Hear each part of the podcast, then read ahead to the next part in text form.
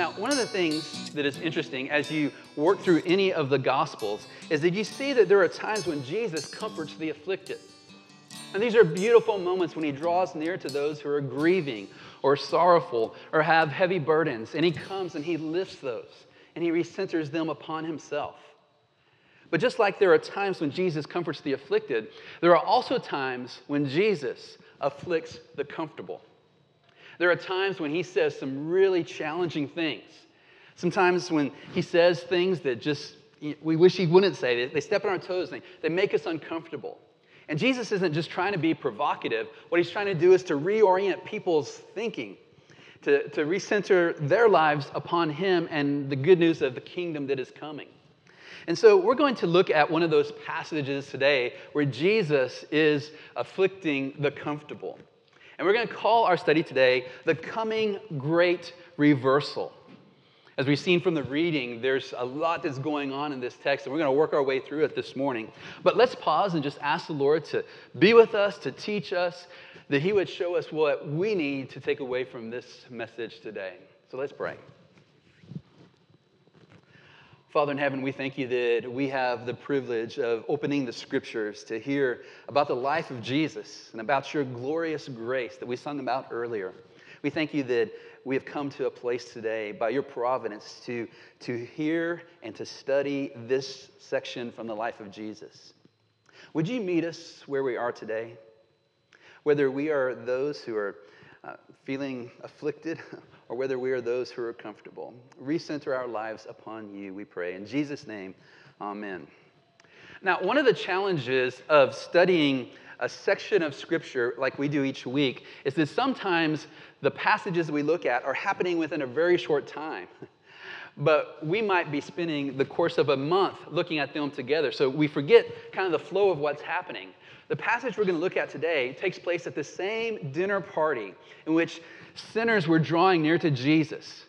And the religious leaders grumble and say, This man receives sinners and eats with them.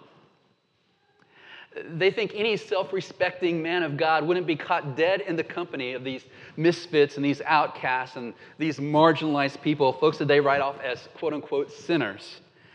And so Jesus uses this as an opportunity to start telling stories. And we have some amazing stories in chapter 15 and chapter 16. Remember, we've talked about the story of the lost sheep and of the lost coin, and how when those were found, those people who had lost them called all their friends together to celebrate. And then Jesus goes into the story of the, the lost sons, the story of the prodigal son. And he talks about great joy and rejoicing in God's presence when someone returns to him. And then we saw how Jesus went from there and talked about the parable of the dishonest manager. And he encouraged his disciples to use shrewdness, just like that dishonest manager did, to make friends for eternity. So we're in that same dinner party, that same course of thought. So all that stuff that I just rehearsed right there takes place in probably the span of about 10 minutes. And then this is where the, the text brings us. The context, just a moment here. Jesus, right before this passage we're going to look at, says, No servant can serve two masters, for either he will hate the one and love the other, or he will be devoted to the one and despise the other. You cannot serve God and money. So last week, we brought that phrase forward and looked at that, and we, we intersected our lives with it. And we asked the question do we believe that we can serve God and money? Jesus says you can't. One of those will have a greater grip on your life. In fact, he goes so far as to say you can, you'll despise one while you're devoted to the other. And then, right when he finished saying that, the Pharisees were told, those religious leaders, who were lovers of money, heard all these things and they ridiculed Jesus. They mocked him, they laughed at him. And he said to them, You are those who justify yourselves before men, but God knows your hearts. For what is highly exalted among men is an abomination in the sight of God. So, where we came to last week was this central truth. Jesus is inviting us to be the kind of people who use our resources to populate his kingdom by making friends who will joyfully welcome us there. That's where we are.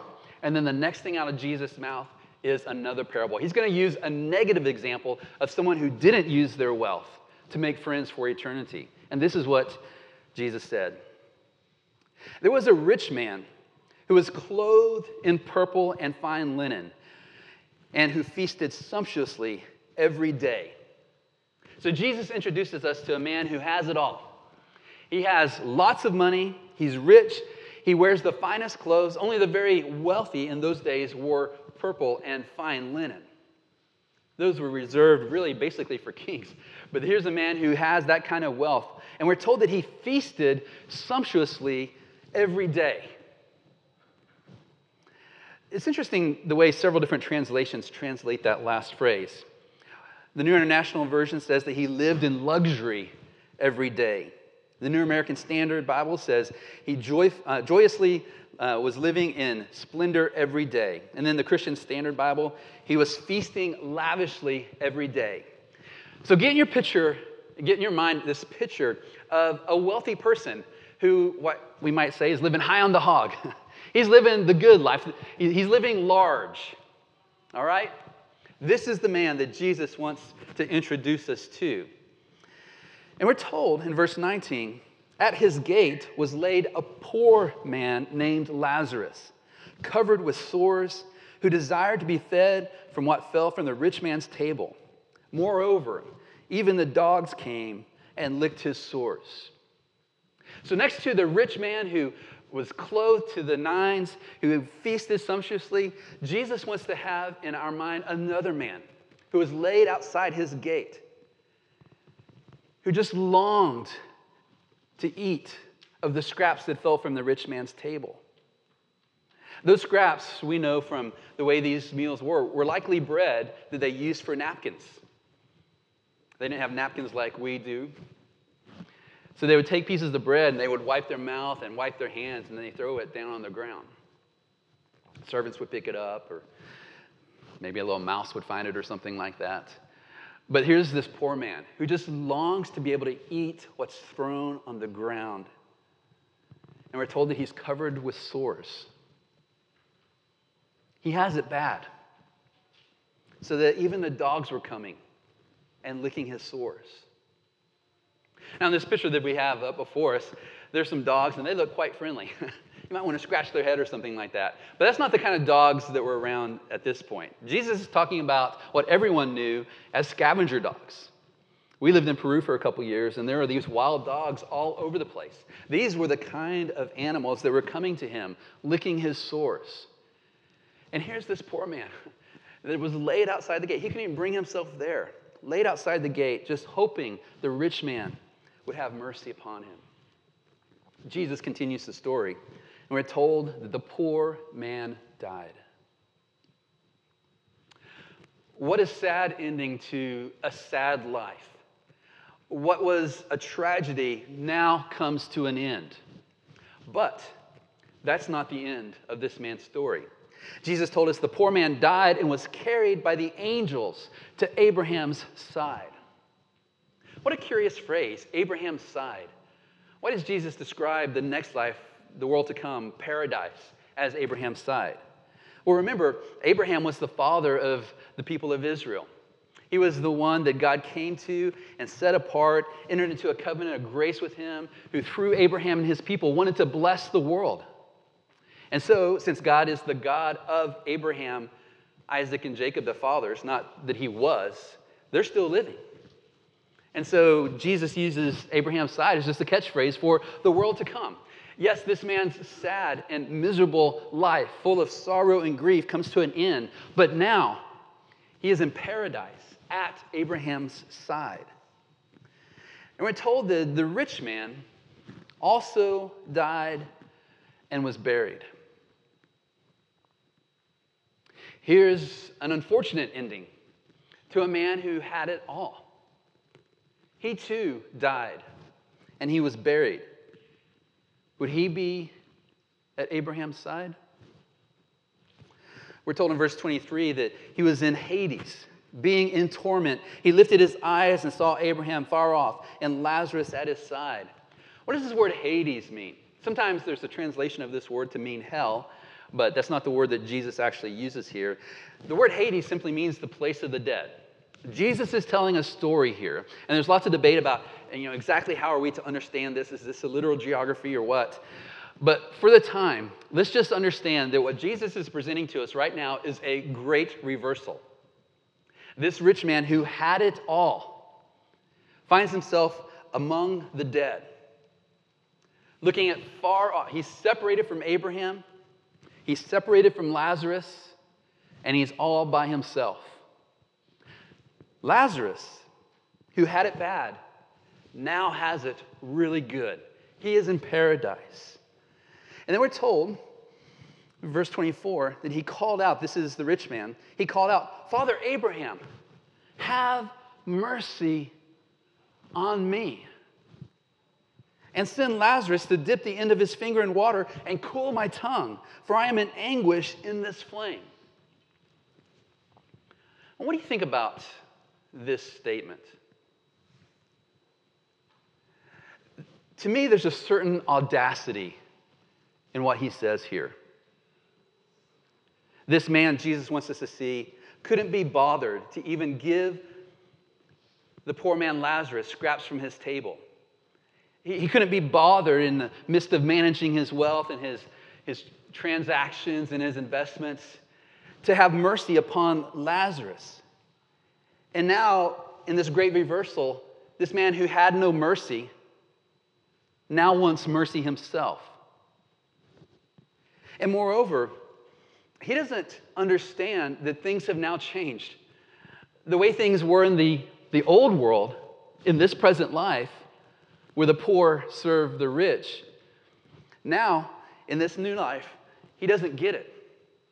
In this place of separation from paradise, he wants the people like Lazarus to come and serve him once again.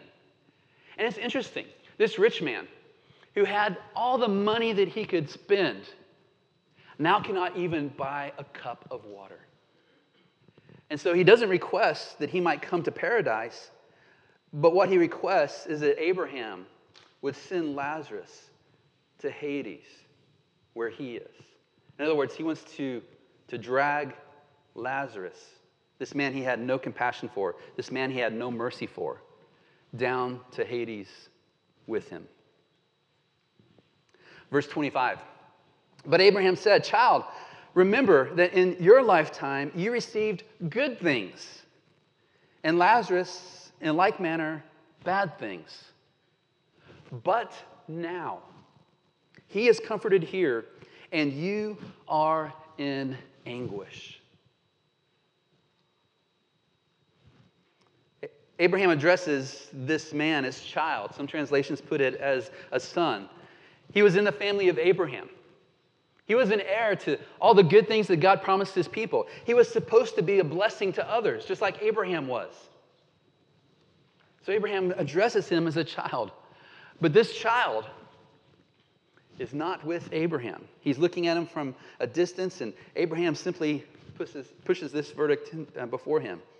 Remember that in your lifetime, you received good things. And by implication, you spent those good things on yourself. Lazarus, in like manner, received bad things. In the mysterious providence of God, you were blessed and he was hurting. But now he's comforted. But now, see those words, but now. There's a great reversal that's taken place.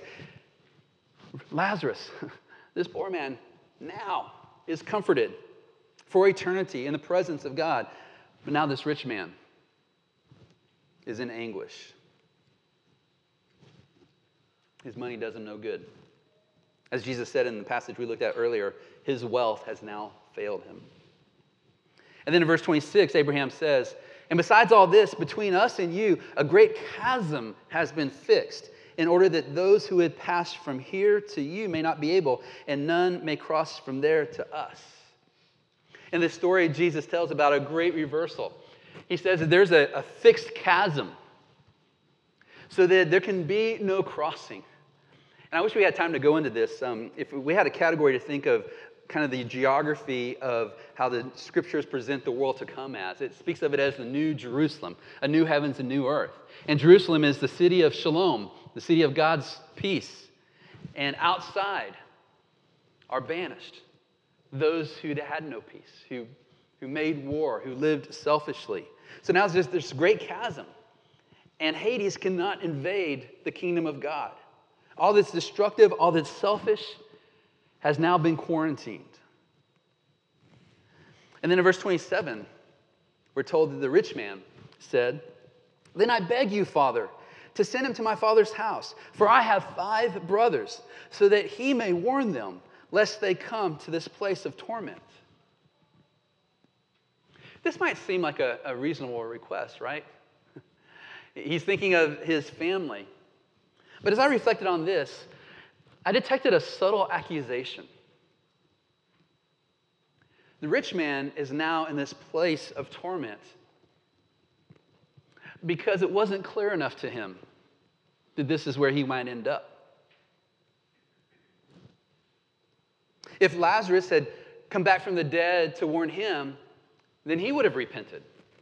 And so send Lazarus to my family, that they too might repent. But Abraham said, They have Moses and the prophets. Let them hear them. What an interesting response. They have exactly what the rich man in his life had.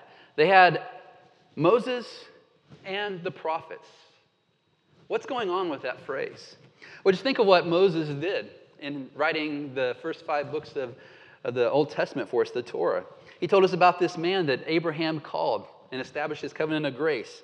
Genesis chapter 12, the Lord said, I will make, said to Abraham, I will make of you a great nation, and I will bless you and make your name great, so that you will be a blessing. I will bless you, and indeed, uh, and, and, and in you all the families of the earth shall be blessed. In other words, God called Abraham and his descendants into being, into existence, and blessed them. Why? So that they would be a blessing to others. The rich man and his rich family knows exactly why they've been blessed to bless others. But instead, they're just blessing themselves. That same Moses tells us about those people that are very close to God's heart. We've talked the, about this before as the quartet of the vulnerable, the widow, the orphan, the immigrant, and the poor. These people who are especially vulnerable in this world. And God gives instructions on how to treat them, how, how to help them out. So they have the testimony of Moses, but they're not listening to him. But there's also the testimony of the prophets. And I could have pulled out a thousand different verses. But let me just pull out one from the book of Amos. Amos was sent to a very wayward people of God. And he said to them, Prepare to meet your God, O Israel. Then he says, Therefore, because you trample the poor and you exact taxes of grain from him, you have built houses of hewn stone, but you shall not dwell in them. You have planted vineyards, but you shall not drink their wine. To put it in the words of what Jesus reminded us of last week, their wealth will fail them. And then he goes on and says, For I know how many are your transgressions and how great are your sins. You who afflict the righteous, who take a bribe, who turn aside the needy in the gate. The rich man had the testimony of Amos, who called people to repent for turning aside the needy at the gate.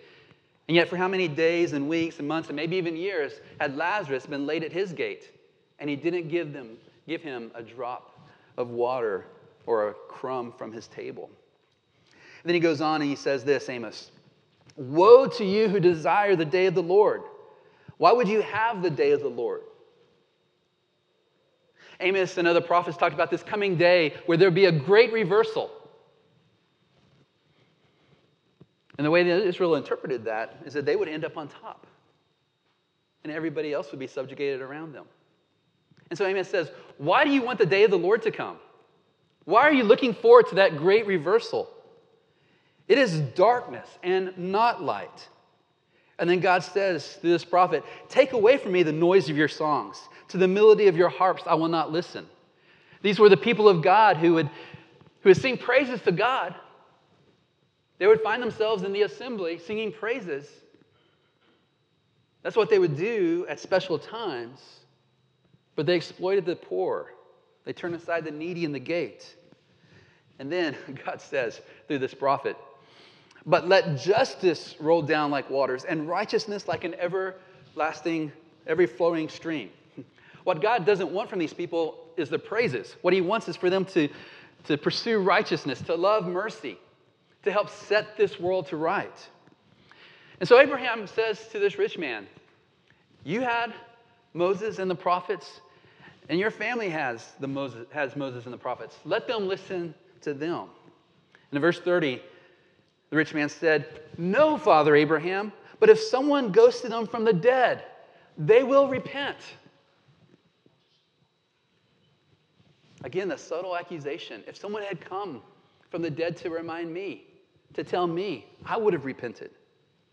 And Abraham said in verse 31 If they do not hear Moses and the prophets, neither will they be convinced if someone should rise from the dead. What an interesting statement. He says it has nothing to do with what they could hear or what they could see. It has everything to do with the hardness of their hearts. Just like wealth hardened your hearts to those around you, so it has hardened the hearts of your family to those around them. And so, even if someone came back from the dead, it wouldn't change their mind. And if you can re- remember the things that Jesus did, oh, the irony. Here's a story he told about a poor, name, a poor man named Lazarus. And yet, we're told in the Gospel of John that Jesus had a friend named Lazarus who died. I'm not saying they're the same people, but Jesus had a friend named Lazarus who died. And instead of immediately going to him, he, he delayed for four days. And when he finally arrived, one of his friends comes out to him, and her name was Martha. And she said to Jesus, Lord, if you had been here, my brother would not have died. She had seen Jesus perform miracles to comfort the afflicted, to bring the healing of the kingdom into their lives. Lord, if you had been here, my brother would not have died. But even now, I know that whatever you ask from God, God will give you. Jesus said to her, I am the resurrection and the life. Whoever believes in me, though he die, yet shall he live. And everyone who lives and believes in me shall never die. Do you believe this? Do you believe that I am the resurrection and the life? The Jews believed there'd be a resurrection to come and God would bring it about. And Jesus makes this claim that He is the resurrection, He is life. And to prove it in this moment, Jesus called the people to move away the stone from this tomb in which Lazarus had been laid. And Jesus says, Lazarus, come forth. And his body reanimated. And he came out. And Jesus, to the wonderment of all the people around him, began celebrating with them as he brought back someone from the dead. Would that change people's hearts? We're told that the religious leaders, in response to this miracle, that Jesus just performed in bringing someone back from the dead said, What are we to do? For this man performs many signs. If we let him go on like this, everyone will believe in him. So from that day on, they made plans to put him to death. In the story Jesus told, the rich man says, Send one, someone back from the dead. And interestingly enough, Jesus brought someone back from the dead named Lazarus. Jesus, in a sense, is saying, Do you believe me now? And the religious leaders are saying, No, we don't. We're actually going to put you to death. The hardness of heart of these people who loved money and yet gave lip service to God. Of course, the amazing thing, even more so than the resurrection of Lazarus, was the resurrection of Jesus himself who said, No one takes my life from me, but I lay it down. And if I lay it down, I will raise it up again. And so Jesus conquered the grave himself. He came back from the dead. Do you believe me now? The Apostle Paul, who was one of the Pharisees who despised Jesus, nevertheless met the resurrected Jesus, was converted on the spot. And Jesus gave him grace upon grace and said, You know what? I want to use you, Paul, as my ambassador to the Roman Empire. And so, one of the places that Paul found himself was in Rome, in Athens. He was in Athens speaking to the philosophers of the day. And he told them this The times of ignorance God has overlooked, but now he commands all people everywhere to repent because he has fixed the day on which he will judge the world in righteousness by a man whom he has appointed. And of this he has given assurance to all by raising him from the dead.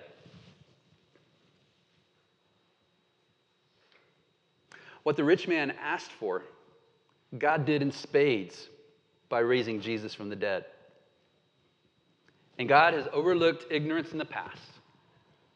He's overlooked excuses in the past. Yes, people had Moses. Yes, people had the prophets. But now, with the resurrection of Jesus, back from the dead, he calls everyone to repent. Everyone everywhere to repent. What that means is no matter what your background, no matter what you believe, God is summoning you to repent in light of the fact that God raised Jesus from the dead and has appointed him as the coming judge of this world the resurrection of Jesus Christ, his enthronement to the right hand of God, makes everyone's appointment book certain in the future. You and I will stand before Jesus to give an account of our life. So let me boil down our study so far to this one sentence. The coming of God's kingdom means a great reversal is coming. The reason why Jesus is hanging out with these misfits, with these outcasts, with the marginalized, with the despised tax collectors and the, the sinners, is because he wants to bring more and more people into his glorious kingdom. And when that kingdom comes, the coming of God's kingdom means a great reversal is coming. So, three points of application, my friends. First of all, this might seem rather obvious, but let's remember that the great reversal is coming. When God's kingdom comes in all its glory, when every knee will bow and every tongue confess that Jesus is Lord to the glory of God, this world will be turned upside down. And everything that is highly valued in this world, as Jesus said, is an abomination in the sight of God. And there will be a, a great reversal. God will set this world to right. Jesus called it the, the renewal of all things, this coming kingdom of God. So let's remember that the great reversal is coming. Our wealth will one day fail us, and we will stand before God. Jesus, in another place, asked the question What does it profit a man to gain the whole world and forfeit his soul? According to Jesus, it's possible, and maybe even likely, for people like you and me to accumulate wealth, to gain the whole world, to have more money than we can spend. Now, we can always spend more and more, yes, but we have our basic needs covered. What does it profit if you and I gain everything we want, and yet we forfeit our soul? just like the rich man in the story of Jesus did. There's a great book by John Grisham called The Testament. I don't know if you read it or not, but it opens up in a very exciting way. There's this elderly billionaire who um, rewrites his will and he excludes all his children that he despises. He just sees them as, as greedy folks who don't care anything about him, they just want his money. Which is probably a reasonable response because he really didn't care anything about film either. But now he finds himself at the end of his life, and the will is read when he passes, and the children find out that all of them have been excluded. And all the money is given to this one daughter that no one knew that he had, an illegitimate daughter. And so the attorney, there's always an attorney in a John Grisham novel, is tasked with finding this daughter. And eventually he tracks her down. She is in the jungles of Brazil, serving as a missionary, serving people, ministering to the poor, and he comes to her and says, You've been, you've been given billions of dollars. It's yours to do with whatever you want. And she says, I don't want it. You and I are like, What? I'll take it if you don't want it. She says she doesn't want it. And he, the, the lawyer's just flabbergasted at this response. And, and this is what she says to him You worship money. You're part of a culture where everything is measured by money. It's a religion. Remember what Jesus says? You cannot serve God and money. One will take control of your life. You will love one and, be, and, and despise the other. Here, this orphan, or not orphan, illegitimate daughter, I probably should say, says she doesn't want the money. You people who love money, it's a religion. The rich man in Jesus' story had his wealth, and whatever he said he believed about God, wealth was his religion. Jesus himself said, You cannot serve God and money. So let's do something fun real fast. There's a website called givingwhatwecan.org, and you can go to this website and you can punch in how much money you make. And so in this section here, um, this screenshot, I punched in $35,000. And if you make $35,000, it tells you that you are in the richest 3.5% of the global population. Your income is more than 12.4 times the global median. 35,000. I bumped it up a little bit to 50,000. If you make $50,000, you are in the richest 1.5% of the global population. Your income is 17.7 times the global median. 50,000. Let's do one more. 100,000. If you make $100,000, you're in the richest 1% of the global population. Your income is more than 35.4 times the median wealth of a person in this world. I highlight this, my friends, because we are among the wealthiest people in the world. And when Jesus says you cannot serve God and money, we need to ask ourselves hard questions. We need to hear a story like the parable of the rich man and Lazarus and ask ourselves the question what do we do with our resources? Jesus tells us what we should do. he just told us in the previous section we looked at.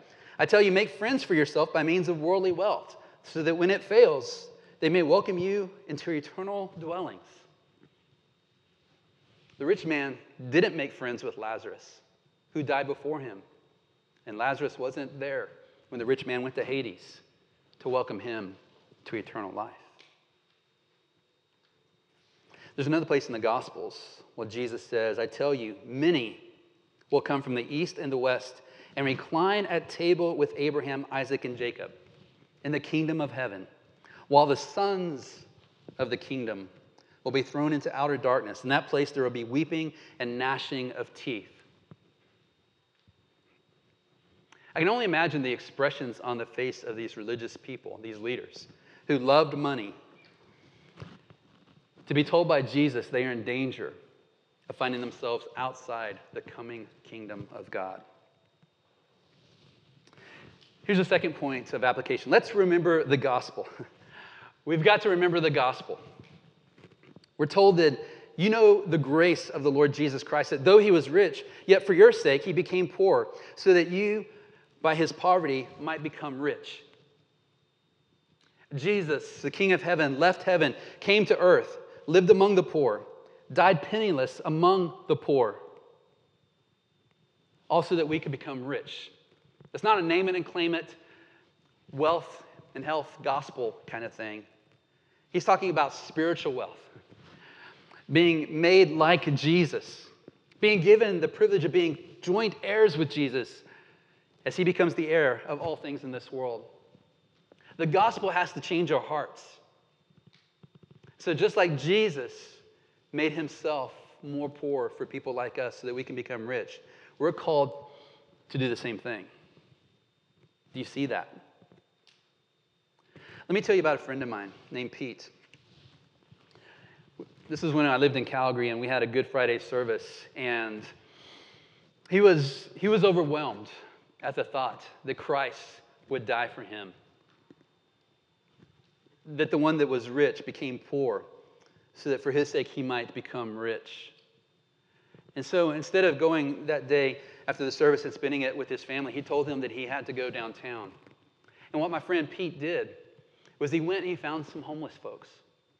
And he took them to a restaurant and bought them food. When he told me about this, I was like, what, how, how did this happen? He's like, you know, I was just moved and overwhelmed by how much I've been given by God that I just wanted to go and make a friend. I said, well, how'd you do that? He said, I just went up to them and, and said, I'm Pete. Can I buy you dinner? And I said, what'd y'all talk about?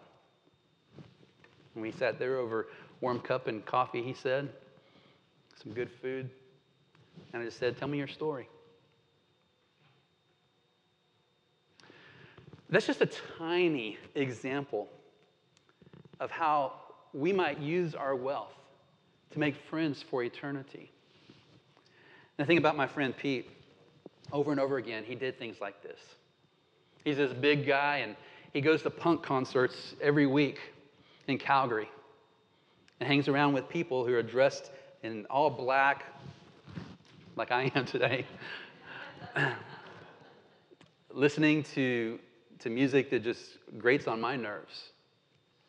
And he does that because he's, he's making friends for eternity. He's known as the, the punk daddy in these venues. And he's made friends, he's shared the gospel, he's seen people come to Christ. And I can just imagine God and the saints welcoming him into his eternal dwelling by saying, Well done. Jeremy Treat, in his book Seek First, helps crystallize for us what we're getting at. He says the gospel creates a people who seek mercy and justice. Why? Because the gospel gives us eyes to see others the way God does and gives new hearts. The gospel gets to the heart, drawing us to God and into God's mission. The more we understand the gospel, he says, the more we are drawn into Christ's heart for the oppressed and the hurting. Throughout Scripture, we see that a true encounter with grace, with the grace of God, leads to a sacrificial heart for the marginalized and the oppressed. The rich man didn't have an encounter with God, no matter what he said he believed. And therefore, he didn't have a heart for the poor around him. But a true encounter with the grace of God turns us into those kinds of people who do have a heart for the marginalized and oppressed the widows, the orphans, the immigrants, the poor. So, our first point of application was this let's remember that the great reversal is coming. The second point of application was let's remember the gospel. And here's the third my friends, let's remember the poor. The Apostle Paul, this one time Pharisee, who, who presided over the first execution of a Christian, as I told you a while ago, himself became a Christian. And this man who was once persecuting the faith now became its greatest proclaimer. And he had a time when he met with the other apostles, these disciples who had followed Jesus. And they got together and they heard about the grace of God that had been given to Paul. And so they developed a plan on how they would uh, advance the gospel in this world. And so they're all going to different places. They're going to send Paul to the farthest reaches of the Roman Empire. And one of the things they said to him was this Only they, this is what Paul's saying, only they asked us to remember the poor, the very thing I was eager to do. Paul, go out and preach the gospel of Jesus. Tell people about the good news of forgiveness of sins and this coming kingdom. Tell them all about that. But also remember the poor. And Paul's like, Of course, that's the very thing I'm eager to do. He's the one who wrote those words we looked at just a few moments ago. You know, the grace of God, of Christ, that, that though he was rich, he became poor so that in Christ we might become rich. Paul knows. And he wants to remember the poor. And so here's the question this is where it's all leading up to, my friends. We are blessed to be a blessing. Those of us who, who follow the Lord Jesus Christ, who say that we are, we are Christians, we have been blessed to be a blessing. Here's the question Is there any evidence in my life that I'm eager to remember the poor? My friends, I became a Christian when I was 16 years old. I didn't get into it, I didn't get it until I was in my 40s. That part of being a Christian is to have Christ's heart for the poor and the marginalized and the oppressed. I didn't get that this was a requirement in following Jesus. It's not an elective. This is part and parcel of what it means to be bearers of the good news. We proclaim it in word, yes. And we also demonstrate it in deeds to the poor. When I was preparing this, I put this slide up there and think and I was thinking about it. I came up with all these objections of why, you know, poor might just waste it if I gave it to them. Or, you know, why don't they go get a job? Or and I started having all these objections come up. And then those words of Jesus came into my mind. You are those who justify yourselves before men, but God knows your hearts. Lesslie Newbigin, Newbigin the, the famous missionary to India, said, It is a terrible misunderstanding of the gospel to think that it offers us a salvation while relieving us of responsibility for the life of the world, for the sin and sorrow and pain which our human life and that of our fellow men and women are so deeply interwoven. Just a word from John, one of the best friends of Jesus. He says, If anyone has the world's goods and sees his brother in need, yet closes his heart against him, how does God's love abide in him? My friends, I know that we don't have homeless folks on every corner, but sometimes we do in this city. And sometimes the sign says, please help, or no job, we'll work for food. Let me challenge you to begin changing your thinking about what you see there and see these signs as really saying something like this seeking human kindness. I know there's more poverty out there than we can make a dent in, but that's not an excuse. When we see someone created in the image of God, someone like Lazarus who needs help, do we close our hearts? Or do we take what we have to minister to them? So here's the question Do you have a give to the poor fund? Maybe you have a line item in your budget, which is for charity, and that's a good thing. And I've been to some of your houses and I've seen pictures on your refrigerator of, of kids in third world countries that you're helping support. And I say, do that more and more. I've seen you help out at the local food pantry and to, to give and to serve. And let me just encourage you to do that more and more. I've seen how you've invested in human trafficking organizations that fight that, who help those who are most vulnerable. Let me encourage you to do that more and more. But let me ask you the question can you be intentional in doing it more and more? You and I, for the most part, don't have poor folks who are hurting laid at the door of our house. We can craft our lives to not even see that. But we know that they're there. How does the gospel change our hearts? So, do you have a, a Give to the Poor fund? If not, let me encourage you to do it. Maybe you're a poor college student. You can just give like three or four bucks a month to something. Can you do that? Does the, does the gospel and the grace that you've received make you want to reach out to help those who are most vulnerable and helpless in our society? Listen to what the book of Proverbs says Whoever is generous to the poor lends to the Lord, and he will repay him for his deeds. Have you seen this verse before? Whoever is generous to the poor lends or gives to the Lord. And God Himself will repay you. Or how about this from Psalm 41? Blessed is the one who considers the poor. In the day of trouble, the Lord delivers him. The rich man in the story of Jesus didn't consider the poor. When his riches failed, in his day of trouble, he was not delivered. And why would he go to paradise? He wouldn't find that home. Paradise is where love, other centered love, flourishes. And he doesn't have that. He would be miserable there. Blessed is the one who considers the poor. In the day of trouble, the Lord delivers him. So, Mercy Hill Church, may you live in light of both the cross and the coming great reversal.